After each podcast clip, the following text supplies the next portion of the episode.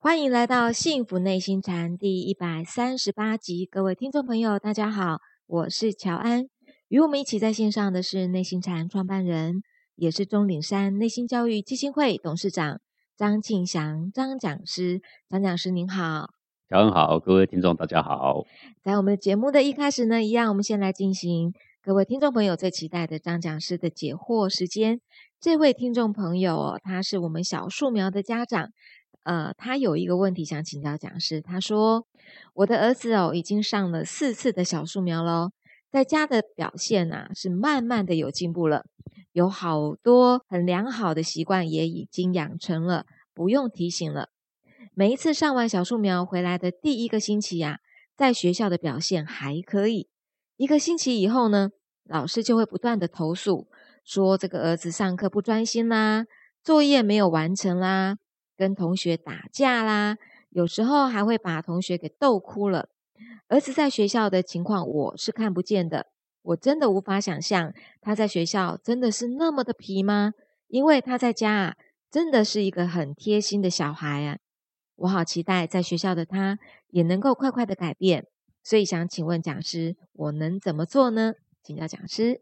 呃，是的，呃，一个小孩子的、嗯、他的习惯啊，是或者他的情绪呀、啊，啊、呃，要去改变它是一件大工程了啊、哦嗯。方法要对以外呢，还要一些很长的时间哦。是。呃，这个小孩子上了这个小树苗，他之所以马上开始有改变呢，就是说他有一点心得了，他有一点体会了。是。呃，我们小树苗是在这个课程里面，在很多的游戏里面哦，呃，把一些。他在家里啊，他在学校应该有一个什么样的一种做人处事的态度啊，是把它给做一个调整。但他回去之后刚开始还蛮新鲜，还记得嘛，是。然后他还记得老师跟他讲，你只要是这样子做一个明理的人，你是最幸福的人的。嗯，你要让你的师长褒奖你很简单，其实你也不用故作乖巧，你就是做一个明理的人，什么时候该做什么事，你只要这样子做，你不只是功课会进步啊，连师长都会给你称赞。是的，所以这个我想是很多小孩子都有体会了，但是有体会归有体会啊，那个小孩子心里面有一只虫，对不对？他这只虫动不动就在那边动啊动啊哈、嗯，然后会促使他想做那想做那啊。是，我想这个也是难免的啦。是，呃，我们要有点耐性，呃，多让他接触小树苗几次，慢慢慢慢的呢，把它给塑形了。是，等他比较稍微定型，然后这个小孩子再跑回去的这个机会呢，也就不大。那事实上我们还碰到很多这个小树苗是因为他本来在学校的时候可能就很过动，在家里也很过动啊、呃，甚至有一些暴力倾向，那么后来参加小树苗之后呢，一次两次在家里就发现非常巨大的改变，老师也发现很巨大改变、嗯、但是你要知道他过去动不动就要戳人，要打人，要骂人啊、哦，的那个习性的惯性是非常非常巨大的，是，所以我们才叫做小树苗嘛，你得要好好去呵护它，你把它种下去之后，那你还要一段时间一定要浇浇水啦，然后施施肥啦，你不能够说你一把它种下去，然后它沾到一点土，然后就不管它了，好，即使是仙人掌也被你种死啊，对不对？是是是，好，所以才叫做小树苗嘛，就是急需要好好的呵护它，可能要有一段时间。那另外我要提醒的就是说。呃，有一些观念哦，是家长在家里面的时候啊，应该是平常聊天的时候就应该要偶尔会提起，偶尔会提起。嗯，比如哪些？那么这个小树苗是父母常常提起的概念，小树苗觉得有道理，他就会愿意往有道理的方向去嘛。是没有人想做一个没有道理的人呢、啊，是是因为他道理没有搞清楚，还有另外一个就是他没有弄懂说遵循这个道理的话，对我是最有好处。可能他也没有把它搞清楚。对，可是这位家长让我觉得，诶，比较有趣的现象是说，他觉得这个小朋友在家里是非常贴心的哦。嗯，这个跟老师在跟他投诉的状况是很不一样的。啊、哦，是的、嗯，我们相信老师就对了啦、哦，哈。嗯。啊，你会说 不, 不可能吧？我小孩在家里这么贴心，怎么会在学校这样？嗯、这种小孩多的是啊。啊，真的、啊。因为老师没必要跟你做对啦，你知道吗？嗯、老师也没有必要跟你说谎。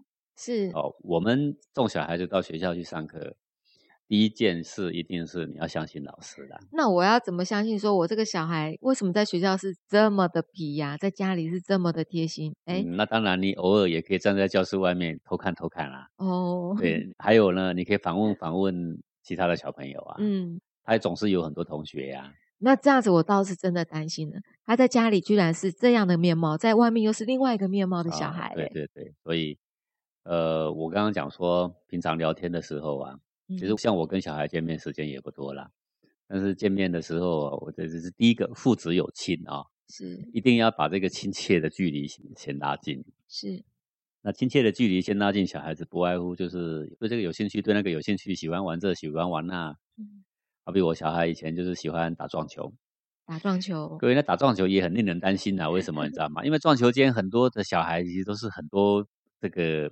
行为啊、哦。不是真的很中规中矩的小孩啦，都在那里然后抽烟啦、啊、然后成群结党啦。但是我们总不能说打撞球是个什么错，就是两颗球撞来撞去嘛，对不对？好，一个球杆推来推去，是那个场合对，你说这个有什么错吗、嗯、这也没什么错，而且那个技术性还蛮高的。是啊，那么有一次我就问他说，那诶最近撞球有没有进步嘛？好啊，就跟我大谈这个撞球经啊。我说我我以前啊、哦我在读这个五专的时候，我也很喜欢撞球。你也喜欢撞球、啊、我很喜欢撞球，而且我很喜欢打桥牌。一下课我们就四个人围成一圈，我们就开始打，十分钟我们都不放过。是，因为心里有一条虫嘛、嗯，哪一个年轻人心里也没有一条虫嘛，对不对？嗯、他只要问他，他就一直跟我讲他的撞球经怎么进步，怎么进步啊啊等等。然后呢，我就说，那你需不需要更好一点球杆啊？哦，他眼睛一亮，啊、哦，爸爸想买给他吗？怎么会可能会有这种事情会发生呢？对啊，我所说的这个就是第一个，这不是什么坏事。那、啊、第二个呢，我们先认同他这种呃游戏娱乐节目，对不对？他总要有点嗜好，对不对？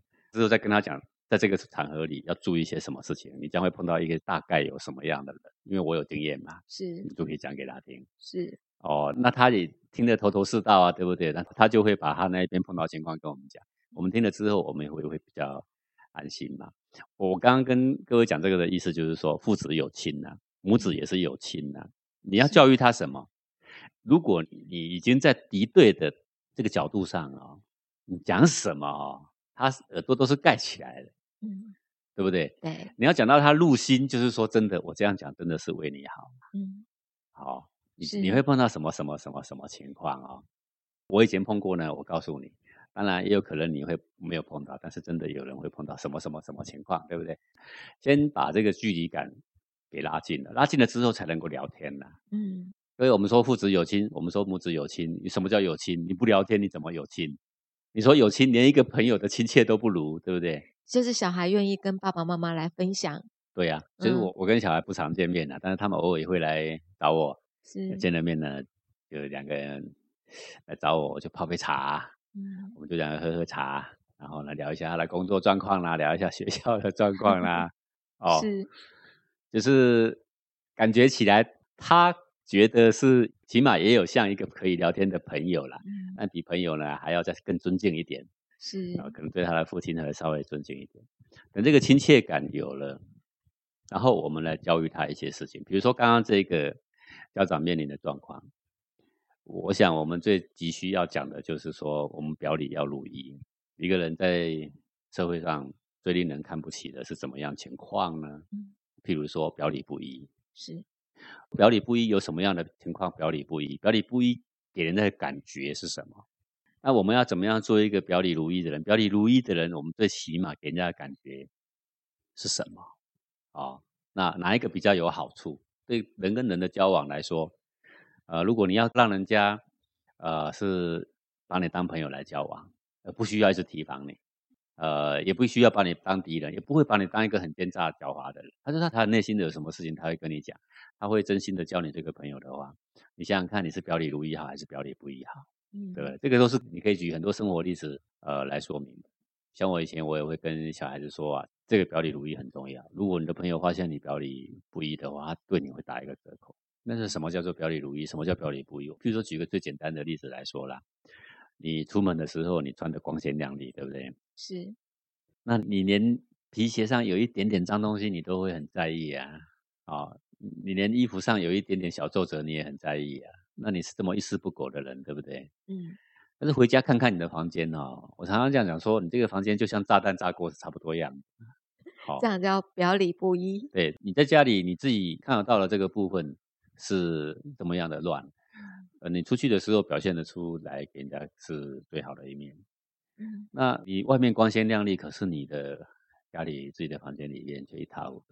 这个如果给你朋友看到，那等你印象是肯定是不好的。那如果你是不是想说，那等我朋友来之前，我先收拾收拾我的房间？哎，各位是不是很多人这样？真的很多人这样嘞，就是他去他家之前，他赶快很忙啊，赶快收拾，赶快收拾。嗯，哦，哎，各位，像是我们家的话，我们也很少这个情况。我就是我们平常也不会太乱了，好、嗯哦，呃，就是保持到，也不是说真的很挑剔、很干净了，但是起码看起来、生活起来是感觉舒坦的。家里很多脏东西，你自然觉得不舒坦了。嗯，家里的东西大致上有个定位，你桌子不要说很久没擦，当然也没有说一定要一天擦好几次，对不对？好像这种情况，别人任何时候来，我们就是以我们平常就是这样来接待他啦，没有什么好另外大费周章要忙多少，是对不对？是，像这种观念就是平常聊天的时候啊，呃，我们就慢慢慢慢一点一点观念给他。那我们观念给小孩就是说，我希望你更好，我希望你在外面呢不吃亏，但我也希望你在外面呢你不占人家的便宜，好、哦。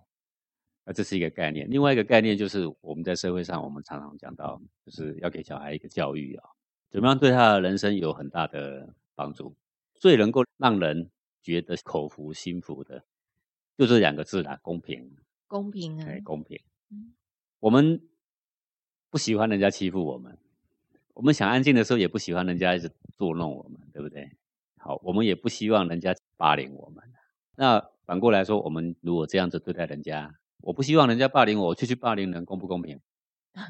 不公平，这是不是不公平而已？这是很自私、欸，对不对？嗯，这是平常我们就要讲，我们如果我们希望一个什么样的生活，我们就不要用反的方向去对待人啊。嗯，好、哦，是，呃，做家长有责任要收集小故事啦。对，因为讲道理用一些小故事比较简单啦。嗯，好比最近我正在讲这个《礼记》啊，那么《礼记》里面呢就有一小段的小故事啊、哦。我现在呢举给各位听众听听啊。好，麻烦讲师。就有一个兄弟呢，他的父母呢过世了。那他的父母过世，他的弟弟呢就问他的哥哥啊，说我们这个家长都过世了，我们是不是要来办一些丧葬该用的器具嘛？结果因为这两个兄弟家里很穷嘛，嗯、哥哥就问弟弟说：“那我们钱从哪里来、啊？”好、哦嗯，是。这个钱是很重要啊，我们希望有多少钱才能够办多少事啊，我们现在钱从哪里来，我们准备办到什么样。他弟弟就说了，那么我们就把我们的这个呃树木给卖掉，卖掉之后呢就有一些钱可以来办丧事啊。各位，所谓的树木就是什么，就是以前的古代的人都有三妻四妾嘛，他爸爸呢有娶了这个妾，那娶了妾也有生了小孩。好，那我的妈妈死了，我就把另外的那个妈妈把她给卖了，卖了之后呢，不是有一点钱嘛，就可以来办丧事啦。他哥怎么说呢？他哥说，卖了别人的妈妈来安葬我们的妈妈，这个事情可以干吗？这是不能干的啊。为什么？不公平哎、欸！不公平。为了让你的妈妈能够得到更好的安葬，欸、我们两个小孩是活生生的、欸，你把我们妈妈给卖了，这是什么话嘛？不公平。对另外的那个他的父母的小孩来说，是不是一辈子的恨嘛？不是这样嘛？是，而是不公平。怎么样公平？我们两个小孩希望我们自己家好，我们都要想到别人的小孩，他们家也要好。你怎么希望我们家好一点，却让他们家破灭？公不公平？不公平。对，那你做一个公平的，像他哥哥，他说我们不能干这个事。哎，各位，这个故事你看流传下来，你看几千年了，我们现在读到这个故事，我们还是忠心感佩啊、哦！说哎呀，这样的哥哥有这样的这种光明磊落的胸襟啊，是不是很值得我们呢、啊、去欣赏？是。好，就像这样的小小的故事。做一个家长的人，你不能整天只是忙着说哦，你去哪里买名牌，你去哪里 K T V 去唱歌，你要去哪里去打牌，去干嘛去干嘛，还是要去哪里买名牌，你作为一个家长，你不能只是关心这些事情啊。作为一个家长，是不是要关心关心小孩说，我要跟小孩讲道理，大概是会有哪些道理？这些道理是不是要有一些小故事会更鲜活一点？嗯，啊、觉得举举这些小故事。我记得像我小时候，我的妈妈是没读书的啦，哦，一个字也不认识了。后来因为要搭公车嘛，才勉强学了几个字啦。嗯、因为搭公车有个路线嘛，是那个路线的那个字，他就认那个字。嗯、但是呢，这个我妈妈有一个很大的优点，我都不晓得她去哪弄来那么多的故事啊。是，这些故事都是教宗教孝的故事哦，嗯、哦。啊，甚至讲一些故事，以前的人呢、哦，哪一个人怎么样啊，是如何如何的虚荣哦，他就会讲给我们听啊，最后的下场是怎么样怎么样的惨哦。各位，当然你会听到说，现在很多人啊，很虚荣啊，下场也没有多惨。我告诉你，当你把他的一生浓缩成一个故事来讲的时候，没有几分钟就结束了。是，我告诉你，没有说老天不报的事情，统统报得清清楚楚了。嗯，是哦，这个我有很深刻的体会。过去我读这个《东周列国志》的时候，各位你知道，《东周列国志》的时候。呃，周朝有有八百年，有东周有西周，西周是比较早期的，大概占了四百多年，东周呢也占了四百多年。东周列国志我们看的时候呢，四百多年的历史，我们看完也许只要一个礼拜，我、哦、一本很厚哦，几百页哦。那你用一个礼拜，你就把四百多年非常精彩的故事啊，全部看完了。那是中国里面最古老而且最有智慧的很多典故啊，原来好多成语都从里面出来的。看完我一个深深的感受就是说，真的老天爷不是不报，是时候未到啊。时候什么时候到？人哈、哦、一辈子是很短的啦，你还看他活着的时候，你就觉得说老天爷不报。可是当他盖棺论定的时候，我们再来看他中间所发生的这一些事情的时候，我们就会很深刻的知道说，老天爷没有不报的啦。是什么样的人得什么果报，几乎都一定的。是，这听讲是这样讲，就是您的妈妈在你小时候跟你们讲的这些故事，其实让你印象非常深刻。从小到大，我们家虽然很穷哦，嗯，我从不羡慕那个很富裕的人，从不羡慕的。嗯，这是为什么呢？因为他跟我们讲了太多很富裕的人哦，他们是怎么糟蹋人的，他们是怎么样的没良心的、哦，这种事情讲很多。当然，很富裕的人、很有良心的人也很多，但是我们自己本身家境很清寒。但是却听了很多的故事之后，你不会因为清寒而自卑，你却有一股骨气。对，那讲师，您可不可以跟我们讲一下说，呃、小时候啊，是不是你的妈妈就是大晚餐吃完了，然后小朋友来来坐着坐着，那妈妈来讲个故事给你们听？哎，没有啦，比如说以前我妈妈会喂猪，她在斩这个猪菜的时候，她就边讲故事给我们听了、啊。比如说她去采茶，嗯，那像现在钟岭山我们这个地方，就是以前我爸爸种的茶园嘛，是。那我还很小，我站起来没有比茶还高啦，嗯、所以我常常找妈妈找得很急，而且因为你看不到妈妈。对，我现在印象还很深刻，就在我们这个讲堂的这块地，嗯、就是以前我他们在采茶，就把哦丢在茶树下的地方啊。嗯，那他们采茶的时候，他们也都在聊天，聊天的话，他们也会聊一些教宗教孝的一些故事，嗯、他们好像对这个特别的呃有兴趣。各位，那没有读书的人哦。他会吟诗作对，这个才是新鲜的。那个时代的人，嗯，呃，好像是没有那些电视啊什么的污染哦，嗯，他们就多出很多时间，这些时间多出来之后呢，他们就把它吸收了更多的东西啊。然后常常讲故事给我们听，我们所吸收到的都是故事。我妈妈也没有读到博士，也没有读到大学啊，是一个字都不懂。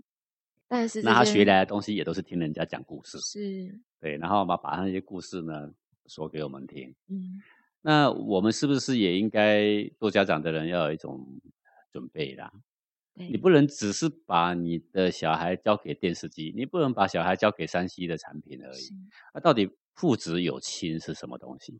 嗯、那我们说父子有亲，也不是说整天呐、啊、小孩子不吃饭，我们拿着一碗饭呢追着他跑啊，有没有那个叫父子有亲？我呢爱他爱得不得了，一直把他抱在怀里，什么东西最好的都买给他。小孩子需要的不是这个。嗯，不是这个、欸。他需要就是说，我们陪伴，很多人都会讲，你陪伴是怎么个陪伴啊？对呀、啊，讲讲人情义理吧。嗯，讲讲人情义理。对，不然你要陪伴个什么嘛？谁没有陪伴嘛？对不对？是。这个我打打牌的时候，我小孩都在我旁边呢、啊，我怎么没有陪伴呢、啊？我也是陪伴啊。你要陪伴个什么嘛？啊，讲讲人情义理。是。而且慢慢慢慢的耳濡目染的调整，家长讲什么故事，其实他是因为看到小孩有什么缺点，所以他就找了一些可以调整他的缺点的故事来调整他。是哦，好比现在我们也有很多志工啊，就帮我们收集故事啊，就是中小解义的所有的故事，我们呢把它归类成一个档案一个档案、嗯、我们就准备说弄好的时候啊，我们要公布在网络上，让大家随时都可以去找，都有这些忠孝的故事可以题材，可以让家长来用、啊、那有一些是恰当的啊，有一些还是不恰当的、嗯、啊，比如不恰当的我们也要做不恰当的教材，不恰当的是最佳教材啊、哦哎，譬如说二十四孝里面有一个人卧病求鲤啊各位，你孝顺你的父母，你的父母生病了就要吃鲤鱼，然后呢这个小孩子竟然去扒光他的衣服卧在冰上，然后来融化一个洞，鲤鱼跳出来很有孝心啊很有孝心，对，但是方式不当、嗯、因为呢你要抓一条鲤鱼，你也可以去求助于大人，你说你把他衣服脱光然后呢去躺在冰上，各位这是骗人的，躺在冰上冰是不会融化的我相信你去试试看，你只会感冒，你直接把自己冻死、嗯、对不对？这是危险的方式，这危险的方式去尽他的孝心，他父母知道的话，要是我的小孩这样子来跟我尽孝心的话，我知道我先抓出来先打他的屁股方式错了，因为你这个是不孝，你知道你这样子做你父母会多心疼嘛。所以这个学问哦，呃，翻篇了很多教忠教孝的故事，但是你千万不要讲那个很固执的那些忠孝节义，是你要讲的是真正这个人他是可以做得出可以让人效法的气节出来的，是、哦、而不是讲那些固执的那些方式的，是、哦、那, 那不是。所以我现在所要讲的就是说，小孩子他在外面做两面人，那也许他在家里学习到什么、嗯、或者是他回来是怕被我们骂嘛，还是因为我们会打他、嗯啊、在老师那一边呢现在是不会的、嗯哦、他为什么选择做两面人，是像我的小孩出去外面很调皮，他在家里就很调皮很调皮起码我知道说这是一个样啊，嗯，对对不对？怎么你的小孩会变两个样呢？有道理在啊，对不对、嗯、好，那我们家长就要来检讨啊，呃，必定说这不叫父之过嘛、嗯、这个小孩子呃会长成什么样子，我们平常呢就在观察，那你一定要多跟老师配合，你先不要怀疑老师，你没有资格怀疑老师的，你应该先怀疑你自己的。是，那个老师是教育专家，老师是帮我们盯着小孩，希望我们的小孩更好。嗯，难道我们的耳朵只能够听到好听的，然后我们都不愿意听到不好听的？嗯，然后一听到不好听，我们还反而还怀疑老师。对，可能要稍微去探究一下为什么小朋友在家里跟学校是两个模样。对，嗯、有时候我们探究不出原因啦，我们也不需要做这个专家啦。是，但是我们可以讲一个人怎么样表里如一。很多很多的道理讲给他听啊，讲给小孩听。你只要讲对的事情，你不要说你为什么表里不如意，你不需要这样子讲。你只要说人要怎么样啊，才能够做一个别人值得信任的人，愿意人家跟你交朋友的人。首先，你必须表里表里如一嘛。嗯。而另外一个重点就是我说的那个公平，像我刚刚举说那个两个兄弟要卖别人的妈妈来安葬自己的妈妈，这怎么公平呢？这不公平。类似像这样的例子，只要慢慢慢慢的升值到我们小孩子的心里，你是愿意做一个光明磊落的人，让人家一提到你就竖起拇指头的，还是一提到你就是嗤之以鼻的？对，你要做哪一种人？是、啊、你必须要做一个抉择嘛。你得到一点点好处，却被人家千秋万世都还在骂，这种事情也很多嘛。对，用故事真的是一个很好的方法哦。与其我跟小朋友讲说你要变成怎样怎样的人，还不如我们用一个故事，对，小朋友自然就会听进去。那我们现在的志工正在大量的收集，但是我们的收集不外乎也就是说很多历史故事呢，还有很多网络上的故事，还有以前啊也有一些这个有心人啊，就把一些大略的故事编成整套整集。是啊，我们现在的志工呢帮我们收集，我希望能够早日的这个公开。那一直还没有公开的原因，就是因为有一些故事连我们志工都觉得说这好像是有体无用啊、哦，把人教呆了啊、哦。对，确实没有错，他们拿给我看之后我就发现说，哦，那个反面教材反而是最佳教材。对，因为我们要把小孩教到明理，而不是把他教呆了。是，但我们要把小孩教到正直、嗯、而不是狡诈，是不是阴险。是哦，那一个小孩在社会会阴险，对家人也是会阴险的啦。对，但是你也常说，我们教小孩就是小孩子要明理，对，小孩不是要要乖乖巧，对，这句话就会让有一些家长会搞不清楚明理乖巧，嗯，不要只是乖巧啦，为什么？嗯、因为这个乖巧不明理的话是怎么样？这个在社会很吃亏啦，乖巧不明理在社会上很吃亏，一定很吃亏的啦，就会处处被欺负啦。对，如果我们看一下身边的朋友或者是同事，可能也有这样的，也有这样的啊。对，他其实人很好，他也很乖啊，但是到处人家都要整他、啊嗯，对，会被欺负、哎，好像也是。但是我如果是明理呢？对，你明理的话，你就知道说什么时候进，什么时候退。嗯，对，你什么时候可以跟人家正色直持的说，你什么时候可以委婉的跟人家说，这大小先后你要分得开，你才叫做一个明理的人嘛。是，然后。你是一个公平的人，磊落的人，你叫做一个明理的人。嗯，好，那你先首先要明了理，我们就知道说怎么样做对人是好，对自己也好。嗯，呃，你只要没有事情便罢，一有事情的时候，别人都不敢做，你很明理的讲一些明理的话的时候，人家就知道说哦，哦，这是一个人才耶。对，可是讲事情，你知道那个难度在哪里哦？就是比如说，我现在在教我的孩子，我希望小孩子听我的。我也希望我小孩子是明理的小孩，但是我到底要用什么方法去训练我的小孩他是明理的？嗯，其实刚刚这句话就有一点毛病了，嗯，就是说我如果是对了，是，那我就希望你听我的，嗯，当然我不对的，虽然你是我的小孩，是，你要给我建议啊，哦，这样子小孩才会做一个明理的人。是，我如果小小的毛病，你委婉跟我讲，我就会听了啊。是，如果我的毛病真的很大，而我又没有看到，那你要用严肃的表情跟我讲。我们就已经先可以跟我的小孩这样说。对啊，如果我去杀人放火，你可以把我绑起来，把我抓到警察局去。嗯，现在爸爸妈妈好像会，应该比较少会去跟我的小孩说，你如果看到妈妈我哪里没做好的话，你要给我建议。你要这样他才会明理。对，然后他才知道说你是个明理的人嘛。是，你明理他就明理了嘛。是。哦，然后这个两个关系呢也就慢慢亲近了。对，我也跟我自己的小孩讲，我也年轻过，有时候我觉得大人真是做错了，为什么我要听他的？嗯，他说对啊对啊，就是这样啊。我说对啊，你不一定要听我的，嗯，但我有些经验我可以跟你讲。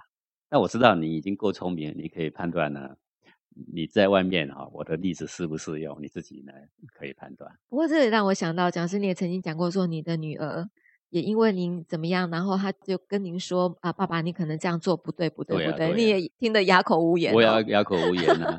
他说：“爸爸，你老是喜欢找蒙古大夫，有病要看医生。”我说：“哦，对啊，没错啊，因为有时候我我这个人有一点小毛病啊，啊，上次皮肤病自己搞搞了好久啊。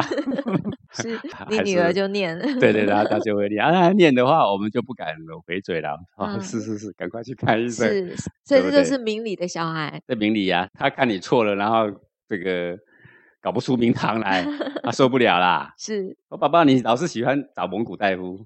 去看医生啊。是是是，对对对，这样大概就知道了。这样他就敢讲，他为什么敢讲？因为我们平常就跟他讲说，我们有错，你可以告诉我的。对。但我有一些人生经验，也不是说我几十年都白活。我希望你不要重蹈覆辙，所以我会跟你讲。是。不过话说回来，年轻人犯一点错哈，受一点苦也是应该的。我会跟他们留一点后路。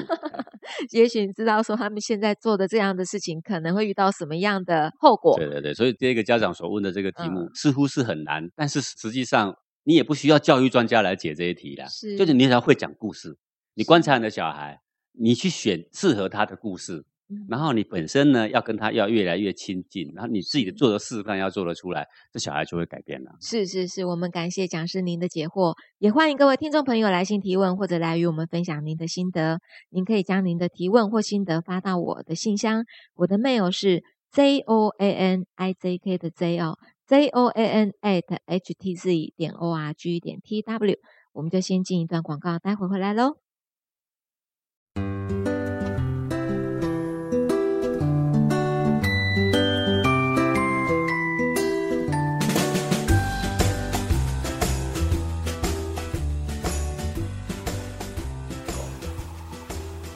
练武的地方啊，好像都把那些学校所教不好的东西呀，啊，全部都把它教好。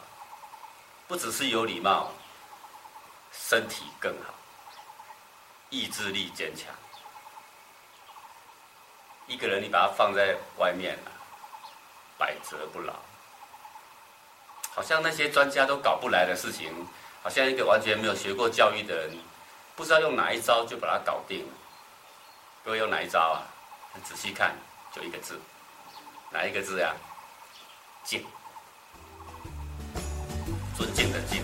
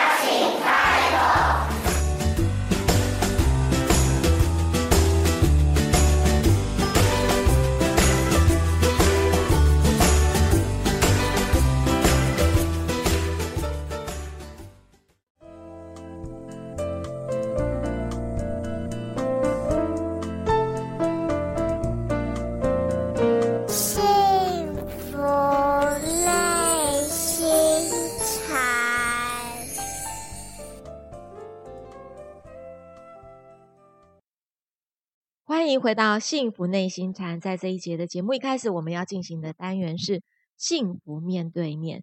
今天有谁来跟我们幸福面对面呢？呃，第一位是我们的冠通同学。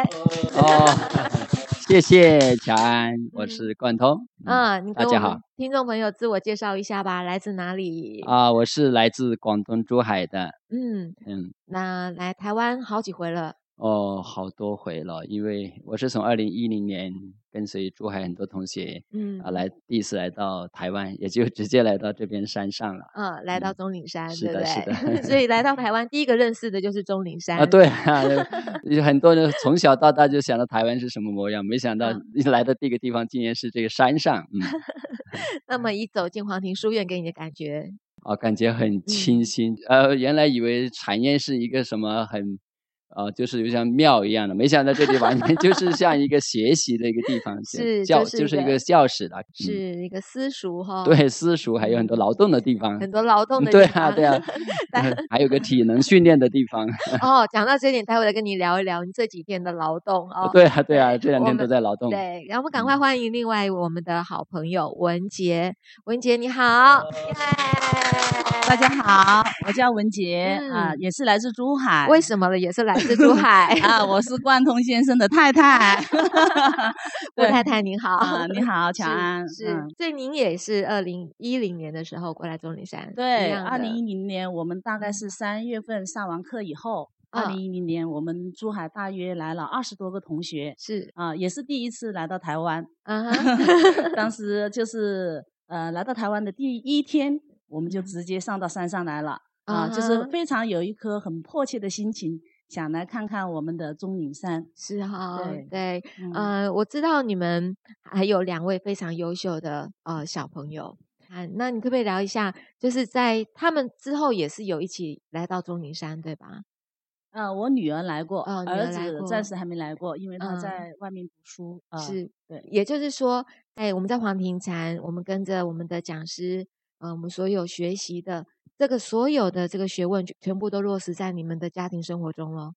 是的，对、嗯、我们从我们两个人学了以后，我的妹妹啊，我的弟弟呀、啊，呃，然后我的亲戚朋友啊，基本上都上过黄庭禅。嗯，嗯那我就更有一个疑问啦，就说你们两位是谁先接触到黄庭禅？嗯，应该来说是我先接触吧。啊，是、嗯，对对对，嗯、也是一个很偶然的机会哈，就是我的朋友。 看到了那个张德芬是他的一个介绍，是说有一个这样的禅学是啊、呃、进入到大陆是，那他就问我去不去，当时我根本也不清楚到底是讲什么，嗯、只是跟着好朋友说去看一看啊，然后没想到呃两天的学习下来哈，自己收获非常的大，因为自己以前是一个。性格比较浮躁的人，就是说我先生他可能打坐的时候，我会在旁边坐一坐，大概可能五分钟不到我就会跳起来跑掉嗯，但是呢呃，两天时间下来，我发现我可以做七十分钟，从五分钟不到到七十分钟啊！对对、嗯，所以说啊，我先生也吓了一大跳。对，你也来了，对对对对对。很好奇的想知道啊，这是一个什么样的课程呢、啊？我就打坐了两三年了，我就到了四十分钟就一阵受不了啊！我就想这个到底是什么魔法能够让他两天回来就可以超越我啊？吓我一跳，超越了你了。对啊，真没想到。嗯，所以您那时候超越您那时候已经自己觉得可以做很久，到底是做了多久？啊、呃，我平时就是一开始只能做到四十分钟，五十、嗯、分钟我是过不去的，我也不知道为什么过不去，我就认为反正就受不了我就起来嘛。啊、嗯呃，我以为只要这样静坐，一直这样做，每天做四十分钟也就可以了。其实我并不了解，现在才明白，呃、嗯，那时候还不能叫修行，只是一个爱好。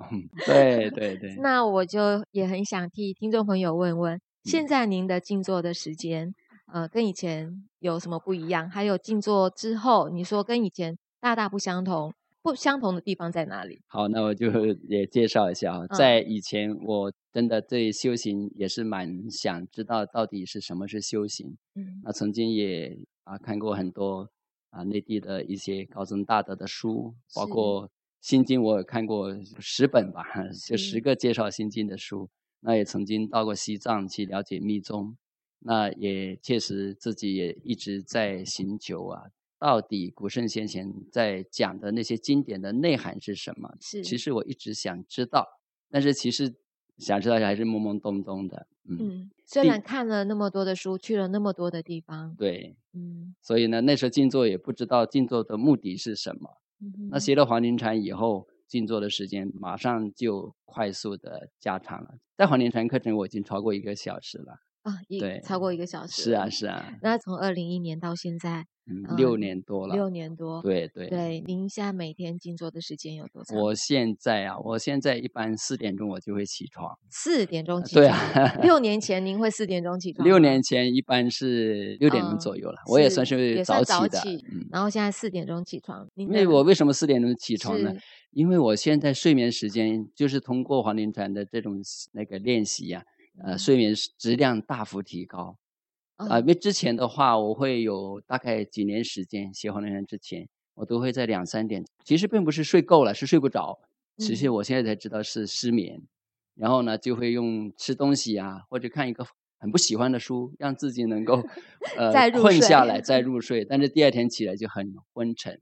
那现在是因为我睡到三四点钟自己就觉得睡够了、嗯、然后起来我再静坐一个多小时，然后我会运动，跟着下来再站桩一个小时，站桩一个小时，站桩一个小时。我, 我知道我们很多听众朋友对这个站桩哦，呃，很有兴趣，对，都很想知道为什么可以站桩站到四十分钟一个小时，站完以后身体的感觉是怎么样？哦，那静坐的时候，在刚开始静坐其实呃只是。呃，按照张讲师的引导啊，让自己内心的安宁化为自己的动词。那慢慢透过我们的练习，我发现，呃，真的下丹田会开始涌动。你现在讲的是静坐，静坐下丹田会涌动。那站桩的话，呃，刚开始会出很多的汗，一两年我都是这样，就是睡眠很快就以前那种现象其实马上没了。包括以前我都会，就是背也会痛啊。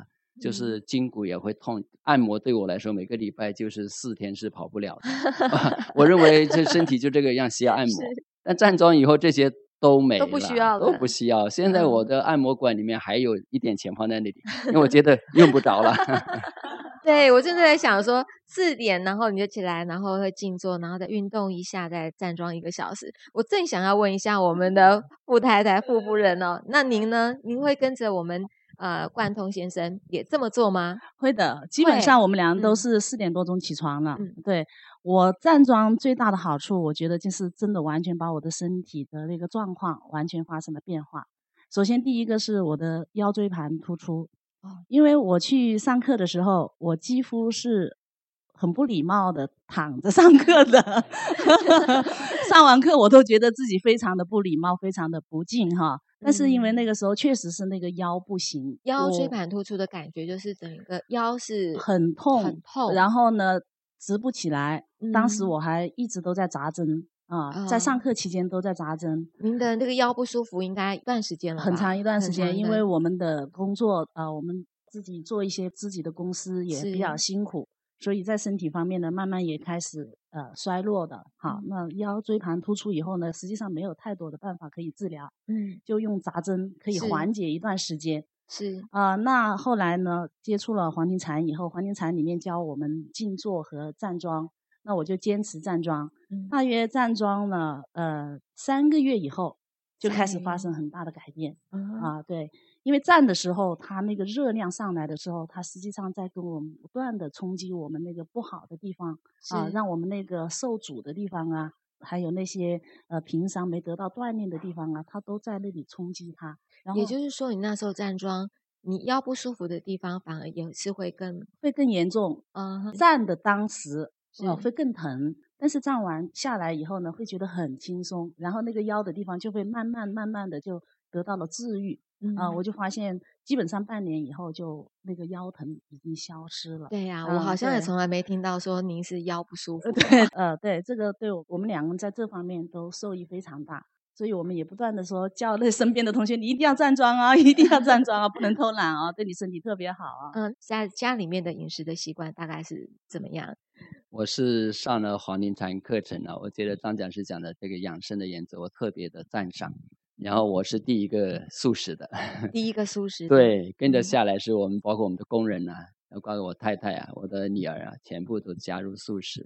嗯，对，这点会比较想了解是说，当然我们知道呃在台湾素食的人口是比较多的哈、哦，当然现在内地也越来越多了，不理解的人还特别多，其实可以理解他们的不理解，因为太多人因为是一个生活习惯啦、啊、对，是自己已经体尝到说，哎，的确素食是对我们自己身体是有好处的嘛，没错没错，对、嗯、所以想要让你来跟我们听众朋友分享一下、嗯、在你身中你感觉到吃素食的好处又是什么啊？我吃素食我觉得首先生活会变得简单很多啊，因为、嗯、因为食材简单，对，食材简单家里不需要买那么多东西了、嗯、是。第二个身体的它内在啊、呃、有一个清理，这个好像是清理内在的啊，以前的一些毒素的那种感觉，通过站桩，特别是站桩加上这个素食、啊、它把里面内在的一些毒素好像都排出去了。是。那像我以前我没有什么大病，但是我的身体是很容易感冒咽喉痛的。嗯。我最高记录一年是十一次发烧，几乎一个月一次，直达四十度对啊，吓人了、啊、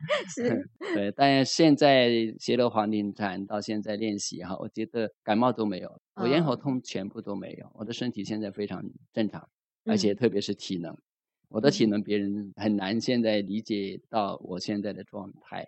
像我以前跟我女儿跑步，我跑四五百米我就会喘气，我就跟不上去了。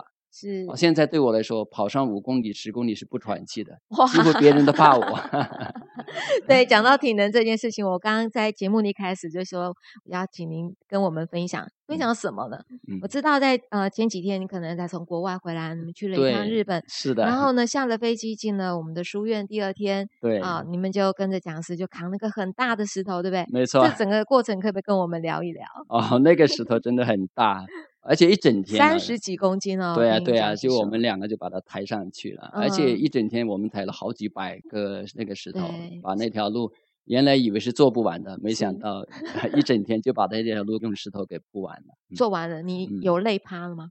啊、嗯呃，应该是这样，我们现在的体能基本上就是一整天干活，除了喝一点水是不会停的，而且没有什么累的。对，呃、嗯，我们听众朋友听到你那个中气十足的声音，大概就知道。对，对对是啊，是啊。是为什么你这样累一整天，反而你没有累的感觉？因为讲师教导我们那个用丹田用力啊，这个功夫太重要了。对，我们课程也会在一阶课程就已经开始练习下丹田启动。其实我们在生活中，包括我刚才说跑步五公里、十公里不喘气，都是有方法的。嗯，讲师教导的什么《道德经》里面的。归根约尽啊，归根约尽，它就是用这种方法。那这种方法我们课程中练习，其实用在日常生活中特别好用。对，所以我觉得讲师后他教给我们，不管不单单是自己个人的养生，是啊，也不单单是我自己面对我自己情绪的问题啊。是啊是啊，看着二位，你看，我们还请我可以请我们文杰来聊一聊这整个学问呢、哦。如果是在你们的生活当中啊，等于是你的生活嘞，跟黄庭禅其实是已经都在一块了哈。对啊，包括我知道你们小朋友也是一起素食，对不对？对，他们自己，您现在的儿子人是在英国，英国，嗯、对对对，女儿就在珠海。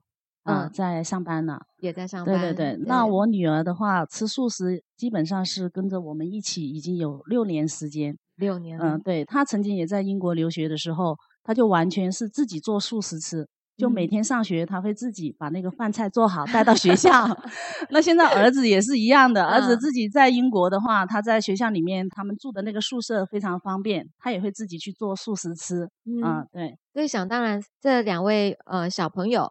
他们自己都知道素食对他们身体有什么好处吧？对，是看到你们的变化。一个是看到我们身体发生很大的变化，像我的话，以前有肠胃炎啊、嗯呃，那我经过吃素以后的话，我发现这个病就自己消失了，也不知道什么时候就没有了。因因以前的话，经常会要去呃吃多了啊，就会去打吊针啊。对，我的同学都说我文杰啊最爱吃的。对，如果是他能吃素，那全世界的人都吃素了。但是没想到哈，我真的一吃素以后，我觉得自己各方面发生很大的改善啊、嗯，身体方面、心理方面其实也是一个很大的变化，性格方面会变得平和啊。是，然后性格方面变平衡，嗯、我真的也很想问，那么你们俩夫妻俩总会吵吵嘴吧？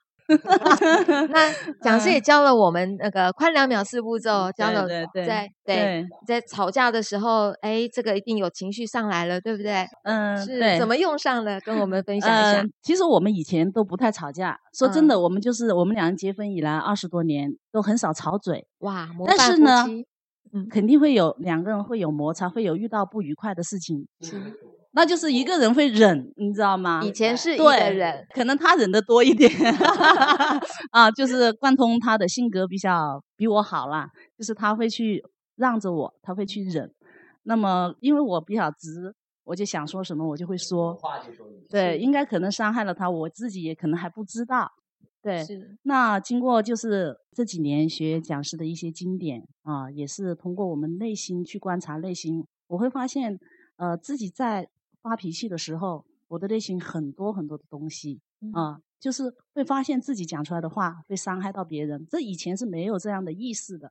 是，以前是感觉到什么我就是脱口而出。对对对对啊、呃！那学完黄庭禅以后，因为对自己的内心有一个感受在，知道自己的内心现在是在发脾气了，现在说出来的话对别人是不是有影响了，于是觉察的能力提高提高了。对对，因为以前都是什么都是外面的错误，然后现在知道很多东西都是因为自己的影响。那当你已经知道、已经发现了、觉察到的时候，你会怎么做呢？呃，对，我当我觉察到的时候，我知道自己一股气上来以后，我会就是应用讲师的宽两秒啊、呃嗯，讲师教我们的心法、呃、嗯，就是先把对外的一些感受拿到自己的内在来，看着自己的内心啊、呃，然后用自己的手按着那个内心。啊、按着那个涌动的位置，对，涌动的那个位置、嗯、啊，然后去觉察这个能量的涌动、嗯、啊，然后自己说出来的话啊，再做出来的事就完全是不一样了。是这样的吗？我们关头先生是的是的，他真的改变了很多很多，真的是、嗯、那你现在说改变很多我们不理解哦，所以你要跟我们个对比，比如说在之前、嗯呃，您内心是怎么受伤的啊？对，因为文杰他其实人是挺好的，只是他是属于这种外向型的，就是有话就直说啊，冒火就火就泼过来了。嗯，那以前我也会觉得只是难过，那我以前就要忍耐，忍耐。啊、对，他说宽两秒，其实我也会宽两秒，就是他有时候还会说话会冲啊。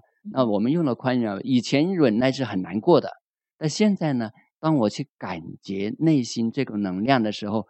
就算他发了脾气偶尔间，那其实我还可以很安宁的啊。这个方法我觉得黄庭禅学到对我来说最大的好处在这里。哦，对，那个贯通因为也是我们在内地我们的密信课程的助教哦，您可以再帮我们再说的更细腻一些，因为每个人在生活当中哦，情绪是每一天都不知道上来了多少回了，对不对？对啊，对啊，对啊，对对对、嗯。那到底要怎么很扎实的运用这个宽两秒？在这个情绪起来的时候，对，情绪起来的时候啊、嗯呃，就是讲师教导我们的四个步骤嗯首先，外面的世界出现变化的时候，我们内心会升起一股烦恼上来的时候，然后就从外面首先回到我身中来。也就是说，可能我现在因为什么人，对，惹我先不要理外面，先不管外面对，吗？先回到我内在，呃，注意力回到我的注意内力在回到胸口这边来，嗯，嗯，然后呢，就用手按着内心，用手按着内对，心，然后有的时候还不熟悉的，你可以眼睛轻轻闭上也可以，也不闭也可以，然后去是感觉，其实胸膛是有一个涌动在，嗯对，但是一开始不熟悉的时候，其实我包括肩膀都会缩紧，整个胸膛都会紧紧的，把这个力量轻轻的把它放开。就观察一下肩膀是是不是紧紧的或对，紧你会发的。现有情绪的人有没有发现呢、比如外面啊有个车过来，你全身都会绷你紧这的。么一说，我就现在先观察一下我的肩膀到底是紧的还是对酸对的。对，你对现在就可以感觉一下。对，对对听众朋友都可以感觉对一下，对现在是肩膀是松的对还是紧的。对，如果你发现嗯凡是情绪起来，你一定肩膀有点紧紧的，整个胸膛都带一个绷绷的感觉，啊，你对，把这个力量轻松的放掉。放掉，对，放完有人发现本来很焦虑的感觉啊，哎，有一个安宁在。你发嗯现原来你想发火的，你想骂人的，眼神是那种带着火一样的对准别人的，哎，突然好像悄然的放松了，哦，原来你想骂人那个话没了。啊、是真的，这就是一个很简单的练习。很简单的对，练习。然后 你会以前学到的很多知识啊，我要怎么对人友好啊，我应该去帮助人呢、本来是想得到做不来的，终于发现有了这个功夫，竟然可以做到。就是这个快两秒四步骤，对，就只是这个四个步骤，其实很简单。不过呢，这个练习起来，呃，就还是要最好能够上到我们一阶的课程了、对真啊，正的去练习。对对嗯，对，因为在我们的初阶，在我们的密信课程里面，在课程当中，我们的创办人他就已经准备了很多很多体验式的体课验程的，也很好非玩常的，活泼的非常好哦。玩。嗯，您刚刚讲的这个四步骤，可不可以再跟我们重复一次？第对，一个步骤是是觉知心情来了。觉知心情来对，了，第二是用手按着内用心，手按着内心，对，然后去感受一下里面能量的自由，能量的自对，由然后你再回到外面啊，去跟别人去互动，啊、啊，那一般张讲师会教我们做成人成己的事，是，说成人成己的话，也就是说对大嗯，家都有好处的事情，不要去伤害别人。对，做成人成己的事，说成人成己的话。我觉得这一句话的确在你们夫妻俩哦，真的在身上非常非常的落实，而且还在让练我习们中呢。非常非 常的感恩哦。对，怎么说？因为我们知道，嗯、像文杰在小树苗内心成长营这一块，在内地的这个课程的负责，在这一块，你可不可以跟我们听众朋友分享一下小树苗带给你有什么样的一个感动，或者是为什么你愿意这么做？嗯，因为自己觉得哈，当我其实，在四十岁的时候，我就在想，我再年龄大一点，我追求什么？呃，虽然每天可能都有很多的进账 啊，哈哈，但是那个东西已经打动不了我。是，那我就在想，到底出了什么问题嗯，啊？就是在这样的状况下呢，正好呢，就是接触到黄庭禅，是那讲师教导我们的很多的古圣先贤，就一直打动着我。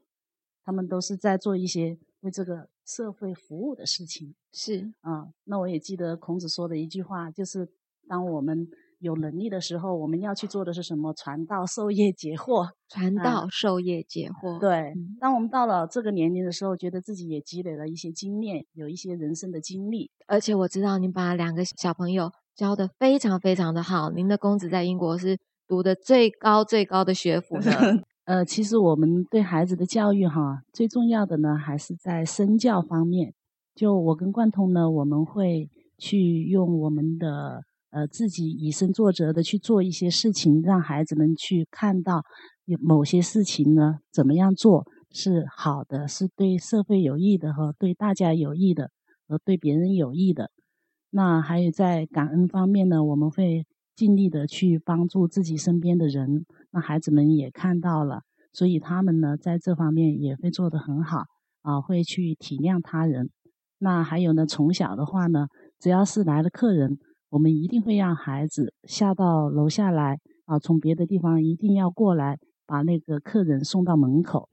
所以我们经常是用这种身教去教育他们啊。我们在家里面都很少看电视啊，回去一般都是看看书啊，大家坐在一起聊天呐，啊，会做这样的事情。那么小孩子呢，从小对电视这方面的，呃，还有打电游啊这方面，他们都非常的少，所以他们会把他们的爱好就放在啊、呃、弹钢琴啦，啊、呃、儿子呢就喜欢画画啦，啊、呃、他们会去把自己的爱好把它去不断的去发挥。在我们内地的小树苗内心成长也办了非常多次，其实我们要办一个营队很不容易的，呃，不管志工老师们，还有要帮小朋友准备他们的餐饮啊，他们住宿的地方，非常非常的不容易。在文杰您这一块哦，您还会急着说，可能下次我们要在哪个城市办，下次下个月我们要赶快要在哪个城市办哦，对对对，对，嗯、呃，会让您会觉得说，我们赶快要急着要把这个小树苗内心成长营推出去。您的呃想法，或者说您的这个愿望，来自于就是你也看到很多很多小树苗的改变，对不对？对对 对, 对，你可以大概跟我们分享个一两个。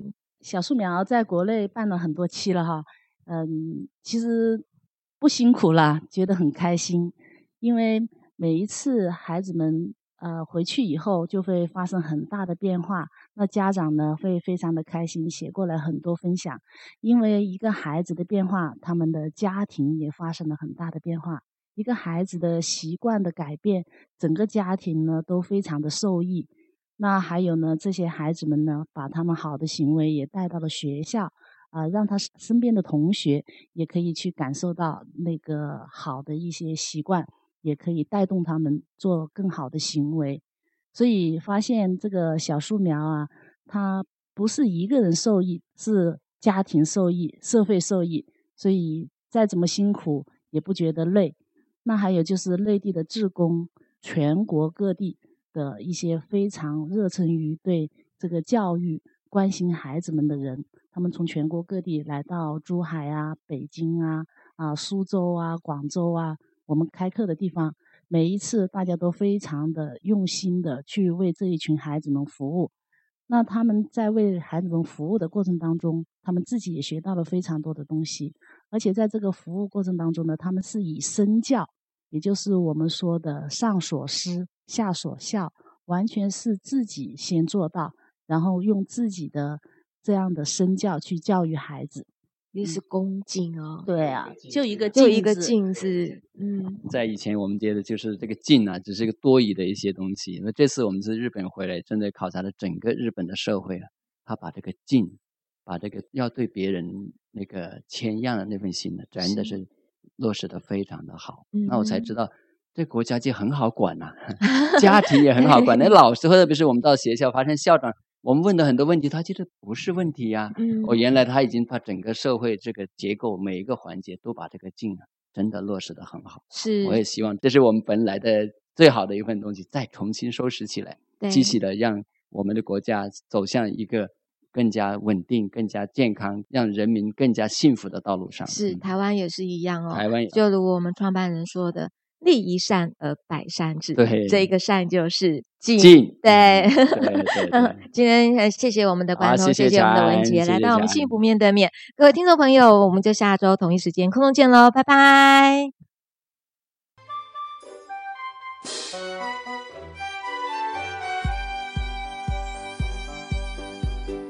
阳光灿烂，天空好清澈，花朵开满各种颜色，